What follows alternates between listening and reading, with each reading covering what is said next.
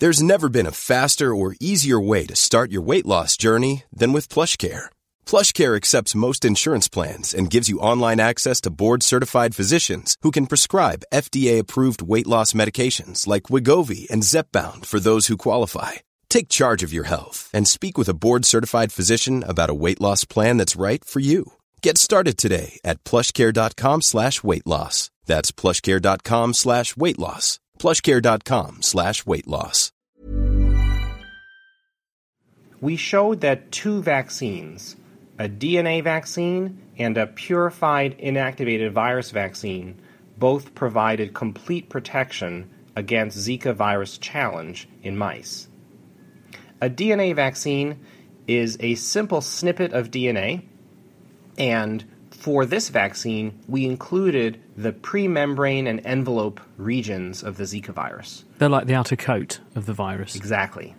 After injection with a simple needle and syringe, the DNA goes into host cells and expresses the protein, and then the body makes an immune response to that protein. So, effectively, what you're doing is showing the body the genetic message corresponding to a part of the virus, but crucially, not the whole virus. And then when cells see that DNA message, they can use it just like a piece of their own DNA, and they make that component of the virus, triggering the production of immune elements that will give protection. That's correct. Now, you said you also made a second vaccine, which was you just had some Zika virus, you killed it or deactivated it, and that also worked as a jolly good vaccine. Which of the two seems to be the best choice? I think at this point in time, both are good choices. The purified inactivated virus vaccine is essentially virus that's been grown up and then chemically inactivated to make it safe. One of the benefits is that it is very similar to other clinically approved vaccines. So the purified inactivated virus vaccine is a tried and true approach. How did you test them? So mice were vaccinated with one or the other of the vaccines, and then four weeks later, they were infected with Zika virus strains from either Brazil or from Puerto Rico. And to test whether the vaccine worked, we looked at the amount of virus in the bloodstream of the animals. All the unvaccinated mice had high levels of virus replication in the blood, whereas all of the vaccinated mice showed no virus detectable in the blood after challenge with Zika virus. How did you get the Zika virus into the mice? Uh, virus was uh, injected uh, intravenously. So you don't know whether or not this would protect against mosquito transmitted Zika at this stage?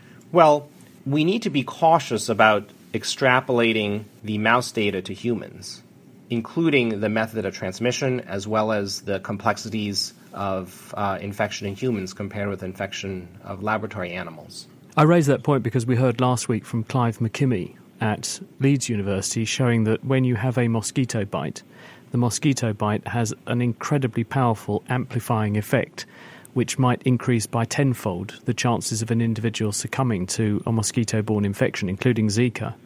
And therefore, that might be an important consideration when working out whether these vaccines are going to work. Absolutely. And there are many other considerations for humans as well, including the potential role of antibodies against other related viruses, such as dengue, and whether or not those antibodies might impact the ability of the vaccine to raise immune responses or to protect. I was going to ask you that very thing because this is part of a big family of viruses, Zika and they have a lot of similarities, they have a lot of differences. But if you take one of those other viruses, like dengue, which is very common, there will be lots of people in the population who have already been infected with that. Have you tried testing mice that have had pre exposure to dengue to see if they can mount a response against Zika? And also, is there not a danger that uh, if they have had exposure to other members of this family before, they might mount a dangerous response against your vaccine?